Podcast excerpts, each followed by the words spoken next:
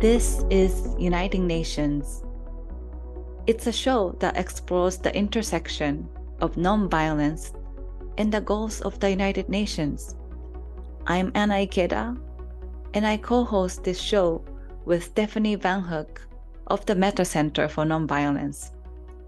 Today's guest is Ela Gandhi, our fellow board member of the Metta Center and granddaughter of Mahatma Gandhi.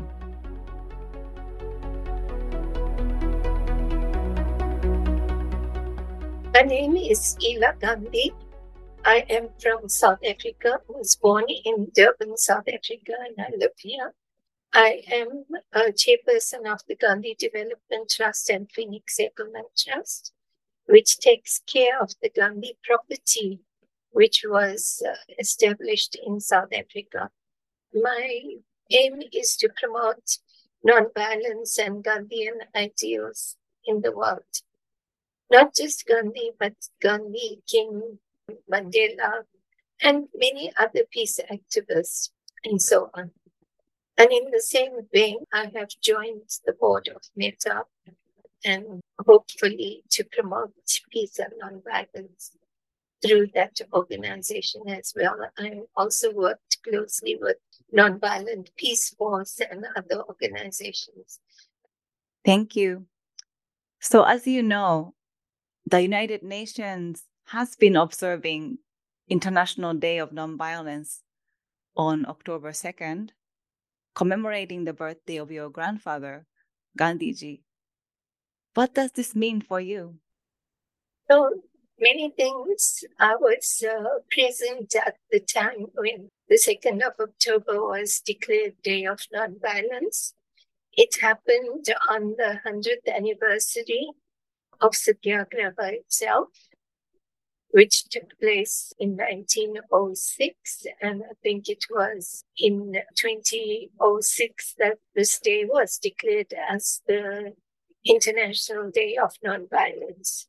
So for me, there are a number of things. Firstly, the recognition of Gandhiji's ideas at the international level.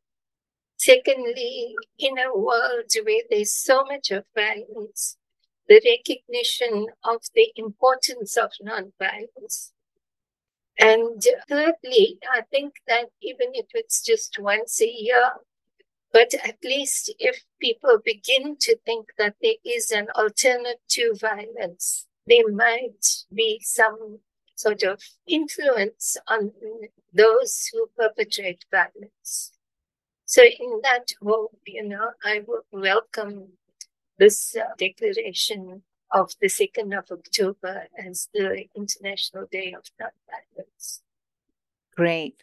And related to that, what potential do you think nonviolence has for the United Nations? Well, I think United Nations was created because there was so much of violence and people wanted to prevent world war, you know, which had taken place at the time, just after the war that UN was created by the nations of the world. And that was because people saw the horror of war and felt that there is a possibility of having negotiations, of having a settlement. And that possibility can only exist if there is a body that brings all the countries together and that was the thinking behind UN. Unfortunately, it hasn't worked that well. But I think going forward, we need to look at how can UN become more powerful, become more able to actually bring about the peaceful resolutions of conflict that they are supposed to be doing.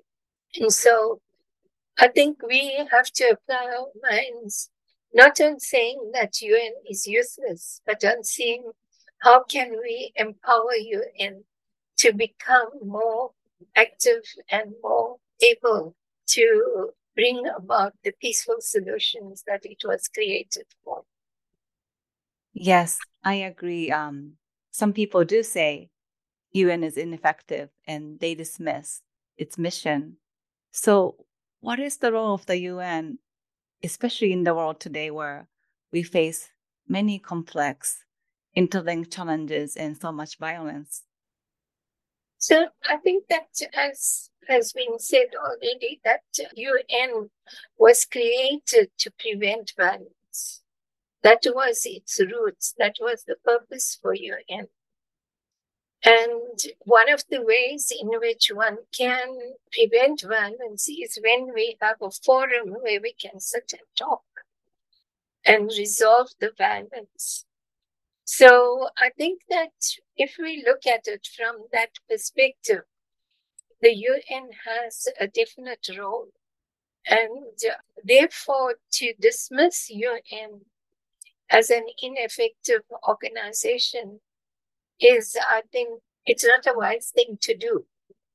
What we need to do is to see how can we make the institution more effective. If a school is crumbling, you don't say to hell with the school, we don't want a school. You have to see how can you give it better empowerment to teach better, to be able to impart education better.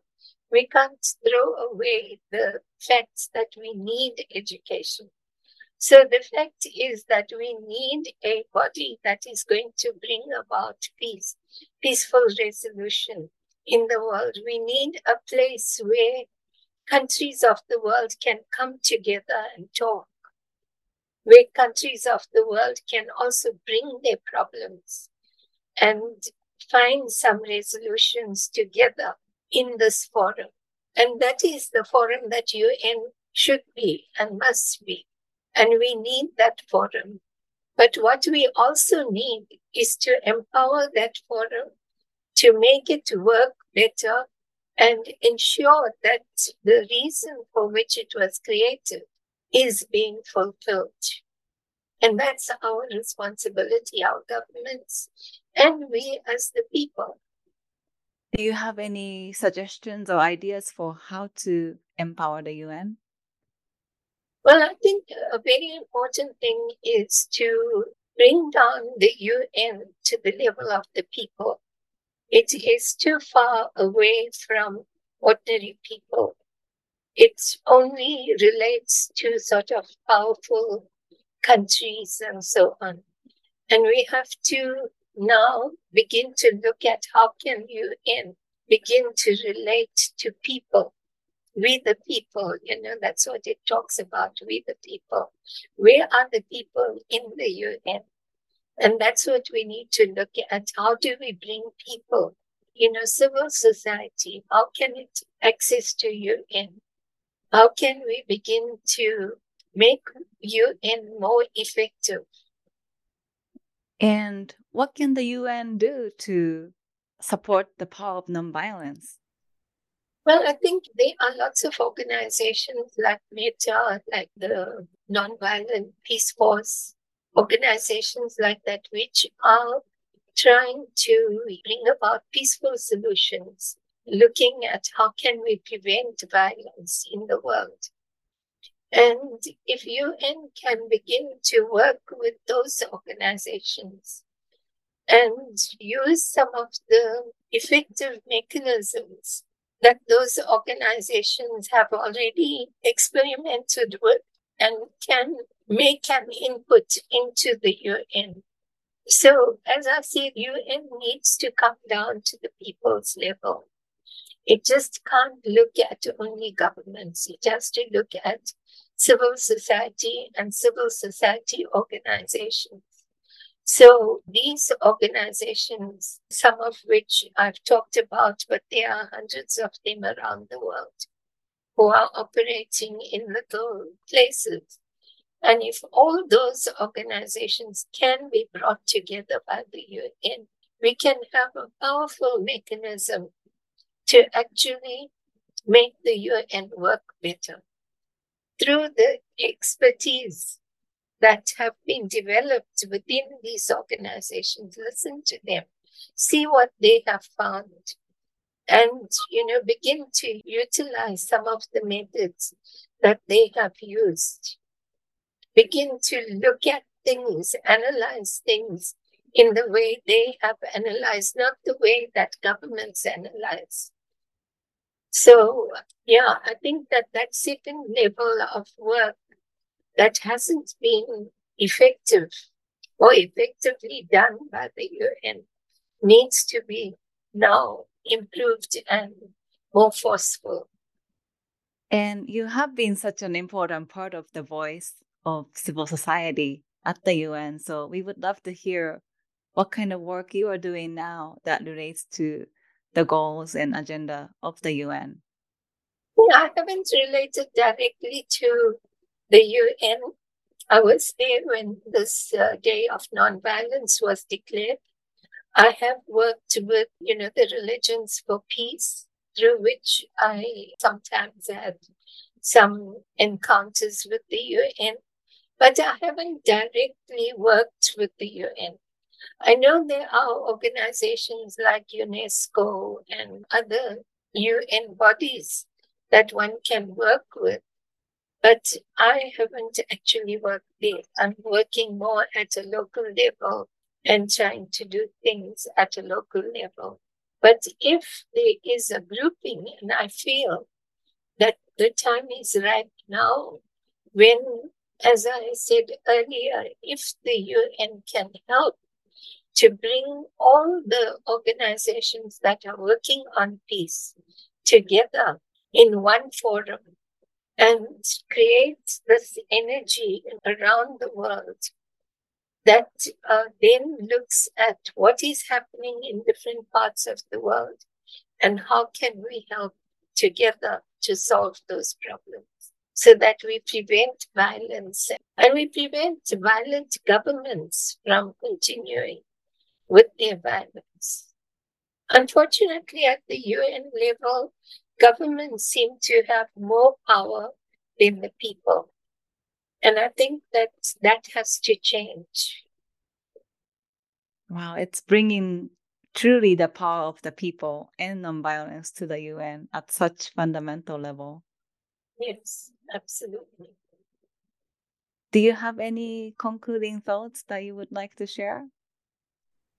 Well, uh, what I would like to say is that at the moment people are wary of too much of travel because of the climate constraints. You know, most people are saying that we should uh, not have big conferences, that we shouldn't be moving around the globe as we do, and so on.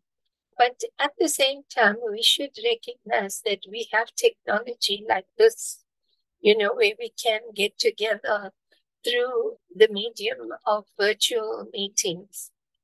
And I think the UN should take an initiative to capture that now and to call up this meeting urgently with all the peace organizations and begin to look at the many pockets of violence that are happening around the world.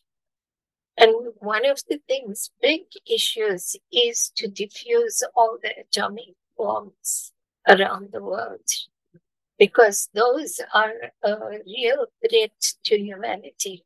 It's a threat, the nuclear weapons, you know, have to be those places where they, they manufacture this has to be closed down. And UN has the power, they can do it. And we have the power of humanity. We, most people want it in every country I mean, you have the group in uh, Japan. People in Japan have talked about Hiroshima time and again, and they are survivors who have spoken out. The ICAN conference that took place, and uh, we have to promote that and make it more powerful. So that's my uh, take on it. Unless we do that at the UN level, UN will remain in the hands of the Security Council, which does nothing. It only impedes progress towards peace. It impedes that progress rather than helps it. The theme of reforming the UN and especially Security Council has came up quite a bit with other guests too. But what I'm taking away is yes, we really have to bring that power of the people to the UN, you know, just like we are able to transform our communities and countries. Perhaps it's through the power of nonviolence that we can also transform the UN. So that's really powerful. And you continue to do such an important work.